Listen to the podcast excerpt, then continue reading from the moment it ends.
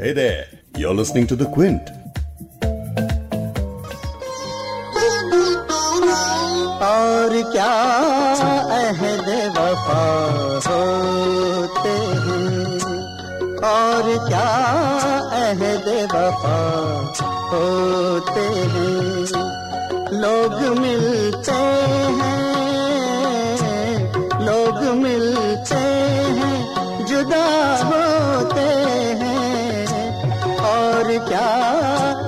अहद वफा होते हैं? और क्या 1984 की फ़िल्म सनी का ये गाना है। उस जमाने में 80s में हमने सुना इस गाने के बारे में कि लोग दिलों पे मरहम पट्टी करने के लिए गाना खूब सुना करते थे। और आज के दौर में भी जो लोग अच्छी म्यूज़िक को अप्रिशिएट कर पाते हैं, वो भी इस गाने को बहुत ही दिल से लगा के रखते हैं। अपनी खुद की गिनती भी कर रही हूँ मैं ऐसे लोगों में। आई लव दिस सॉन्ग पार्टियों में भी आपने देखा होगा कि आपके जो अंकल लोग हैं वो दो ड्रिंक्स के बाद झूम झूम के इस गाने पे कैरियोके करते होंगे। लेकिन सोबर होने के बाद इक्का दुक्का जिन्हें उर्दू की थोड़ी समझ होगी वो शायद बता पाएँ कि अहदे वफा का मतलब क्या है। अहद यानी प्रॉमिस और जुमले में इसे इस तरह से इस्तेमाल किया जा सकता है कि आ, मैंने अहद किया है इस साल अपनी अधूरी किताब पूरी करने की कोशिश करूँगी। मैंने अहद किया है कि गलत को गलत कहने से नहीं डरूँगी। और अहद किया है कि वज़न कम करूँगी या बढ़ाऊँगी। तो अब जब अहद का मतलब साफ़ हो गया है तो अहद वफा क्या होता है? अहद यानी प्रॉमिस वफा लॉयल्टी प्रॉमिस ऑफ़ सिंसियरिटी वायदा पूरा करना या ऐसी बातें करना जिनसे भरोसा पैदा होता है। ये सब वफा के ब्रॉड अम्ब्रेला के अंडर आते हैं। तो अहद वफा के बारे में कह सकते हैं that it's a pact to stay loyal पर is everyone that lucky कि जिनसे आप मोहब्बत करें, वो इतने ही लॉयल साबित हों? नहीं। क्योंकि हर चाहत में वफा नहीं होती है और कुछ रिश्ते बगैर किसी वफा के होते हैं। ये बात जितनी जल्दी समझ आ जाए, उतना बेहतर है। तो आज हम इस कड़वे सच को फेस करेंगे, उसकी बात करेंगे जिसका नाम है infidelity but not without my तोता मैना की म्यूज़िक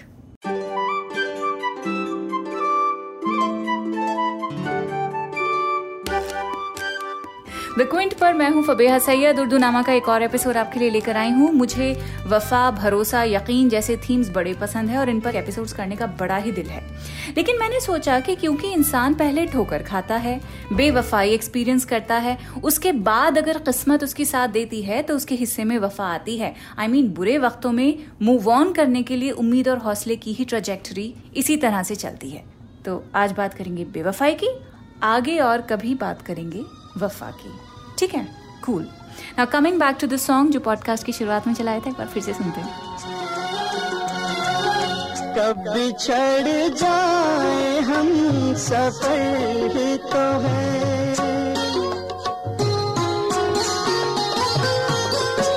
कब बिछड़ जाए हम सफ़र ही तो है। कब बदल जाए एक नज़र ही तो है।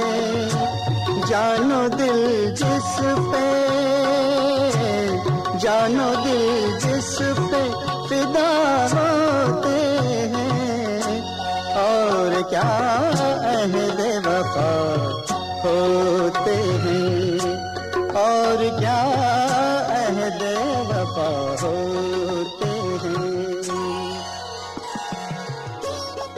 लिरिसिस्ट आनंद बख्शी साहब ने गाना लिखा था, जिसमें शायर कहता है कि अहदे वफा यानी वफा का वायदा यही है कि इस वक्त जो आपके साथ है वो बिछड़ भी सकता है।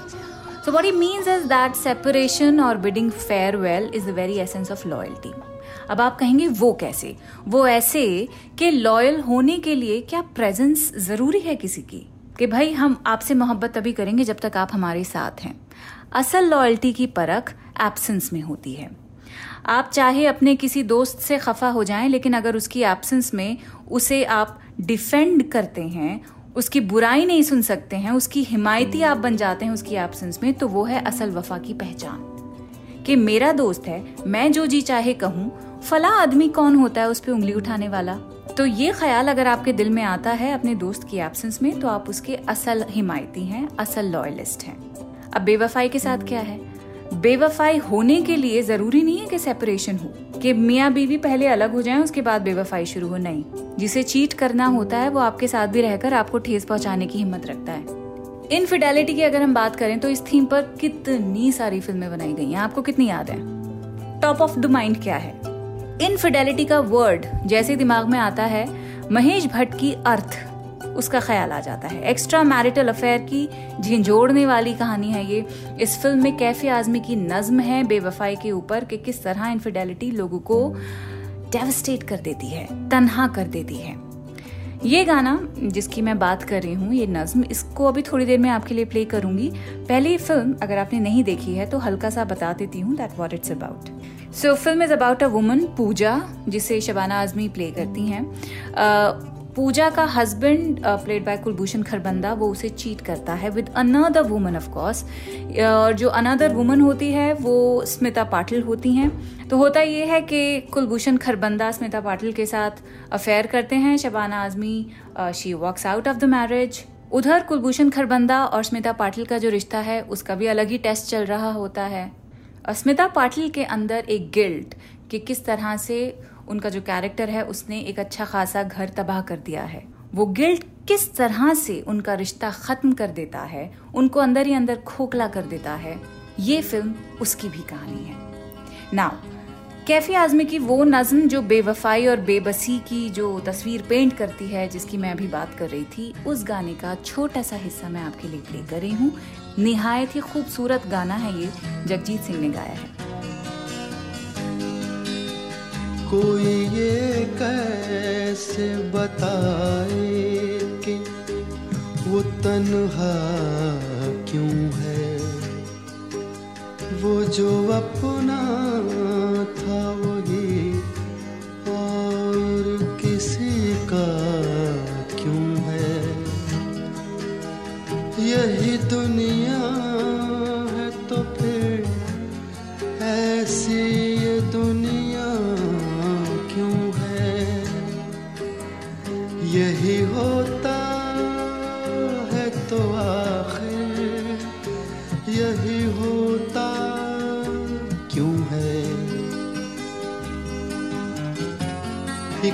जरा हाथ बढ़ा दे तो पकड़ ले दामन उसके सीने में समा जाए हमारी धड़कन।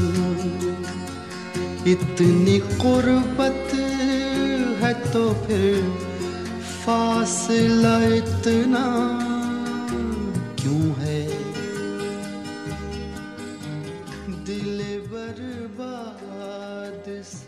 अर्थ 1983 में महेश भट्ट ने बनाई थी और ये फ़िल्म असल में महेश भट्ट की खुद की कहानी है when he had an affair with Parveen Babi I love the movie क्योंकि ये कहानी सिर्फ़ एक शादी, एक घर, एक बीवी की बर्बादी की नहीं है, बल्कि the film is about empowerment और ये लेसन के बेवफाई का मतलब बंद दरवाजे या रिजेक्शन नहीं होता है।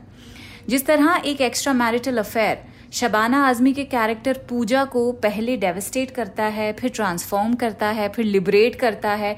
सो so, ये सारे पहलू इस फ़िल्म के ये है इसकी असल खूबसूरती। लेकिन सवाल ये है कि लोग बेवफाई क्यों करते हैं?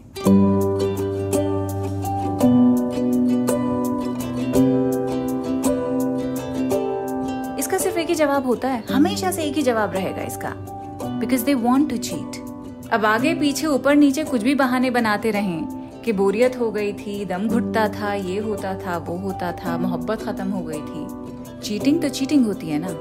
अब आर्टिस्ट लोग तो बहानों को बना संवार के पेश करने के माहिर होते हैं ना, वही करते हैं। मिसाल के तौर पे, बशीर बद्र का आप ये शेर सुनिए। कुछ तो मजबूरियाँ रही होंगी, कुछ तो मजबूरियाँ रही होंगी, यूँ कोई बेवफा नहीं होता। करेक्ट। लेकिन बेवफाई एक एक्सट्रीम स्टेप होता है। उससे पहले के स्टेप्स कहाँ गए? अगर मजबूरियाँ हैं, यानी कोई इश्यूज़ हैं तो भाई फिगर इट आउट ना।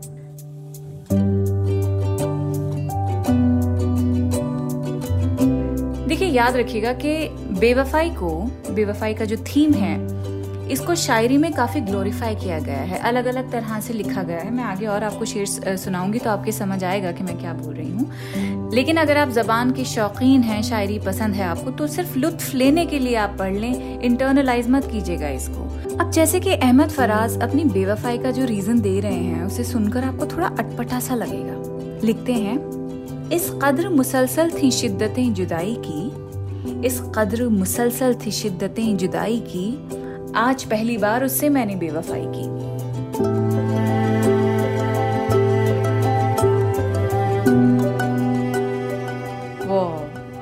यानी लॉन्ग डिस्टेंस रिलेशनशिप अगर है या मानो किसी मजबूरी की वजह से उतना फ्रीक्वेंटली नहीं मिलना हो रहा तो ये जनाब बेवफाई करेंगे। Minus hundred dude you need to talk to them first before you cheat बोरियत का मतलब ये नहीं है कि आप हत्ते से ही उखड़ जाएँ। नॉट कूल अनलेस कोई आपको चीट कर रहा हो।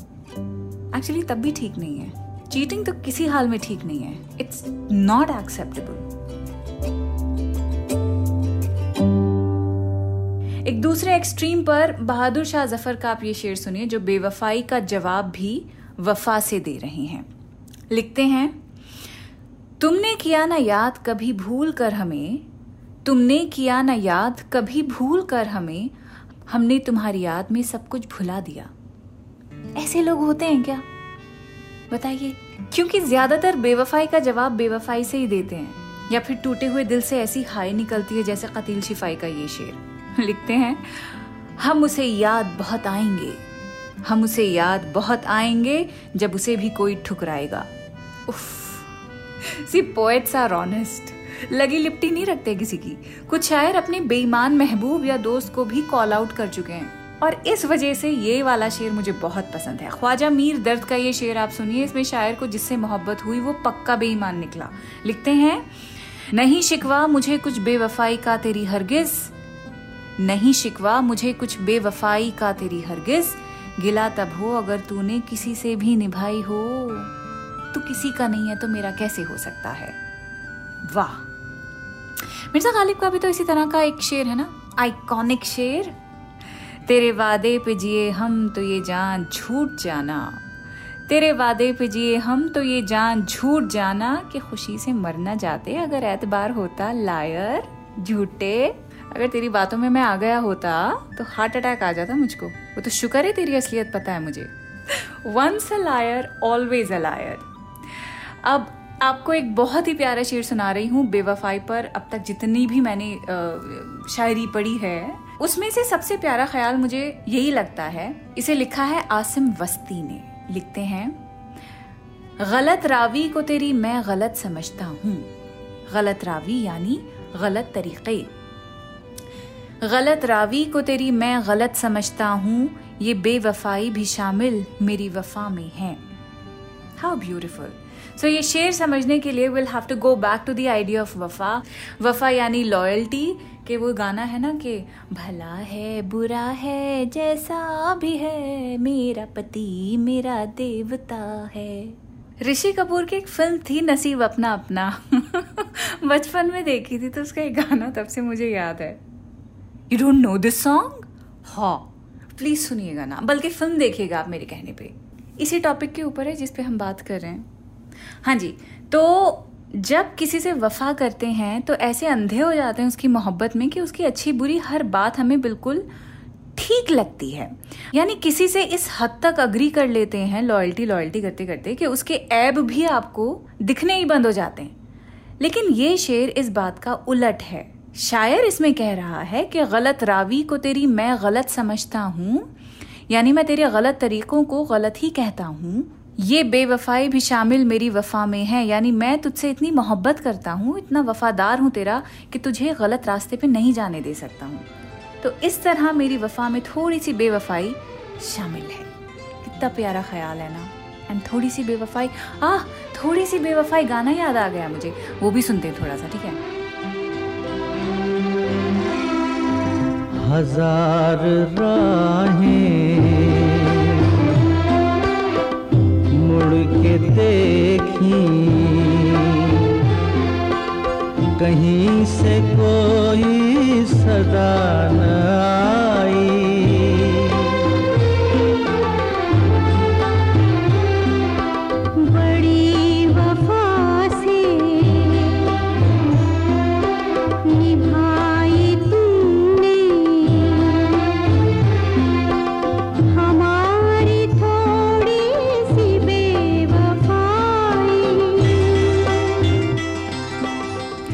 देखिए थोड़ी सी हो कि ज़्यादा हो, बेवफाई तो बेवफाई होती है। अब अगर इसका कोई शिकार बन भी जाता है तो आगे क्या किया जाए?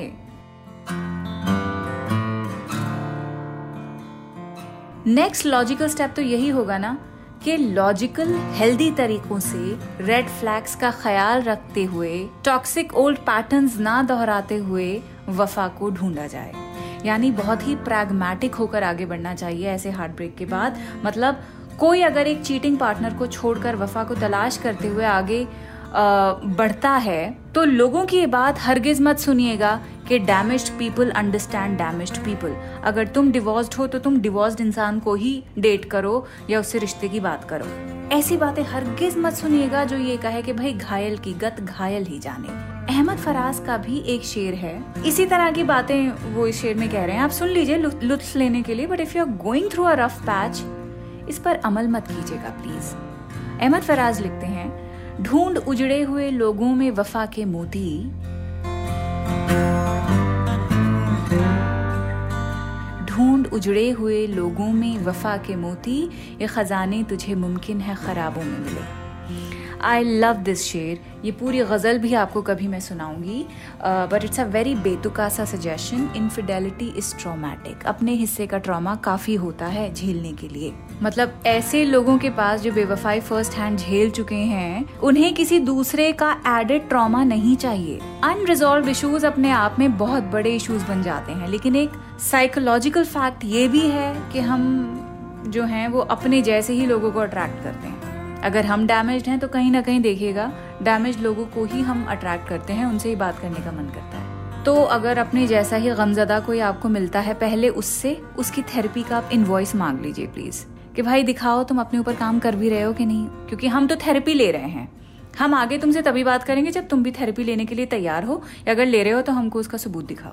आप भी अब अपनी थेरेपिस्ट के बारे में बताइए उन्हें। और फिर अगर आप दोनों एक साथ बेवफाई के घाव अपने भरने की कोशिश कर रहे हैं तो वो एक पॉसिबल नई शुरुआत हो सकती है। बट अगेन ज़रूरी नहीं है, जो ट्रॉमा लेकर आता है, वो खुद को उतना ही सॉफ्ट समझे जितना आप समझ रहे हैं खुद को। अमूमन इस तरह के ट्रॉमा को लेकर या किसी भी तरह के चाइल्डहुड ट्रॉमा को लेकर लोग बड़े ही बिटर हो जाते हैं। उनके ऐसे ऐसे कॉम्प्लेक्सेस होते हैं जिनके बारे में शायद आपने कभी ना सुना हो, ना पढ़ा हो। तो अगर ऐसा कोई रिश्ता आपका खत्म हो रहा है तो उसके बाद थोड़ा ब्रेक ले लीजिएगा। और सबसे बड़ी और इम्पोर्टेंट बात जो अब मैं करने जा रही हूँ, वो ध्यान से सुनिए। जितनी शेर व शायरी आज इस पॉडकास्ट में की है, उससे भी एक इंपॉर्टेंट बात अब मैं आपको बताने वाली हूँ अबाउट बेवफाई चीटिंग इनफिडेलिटी और वो ये है कि धोखा देना गुना होता है, धोखा खाना गुना नहीं है।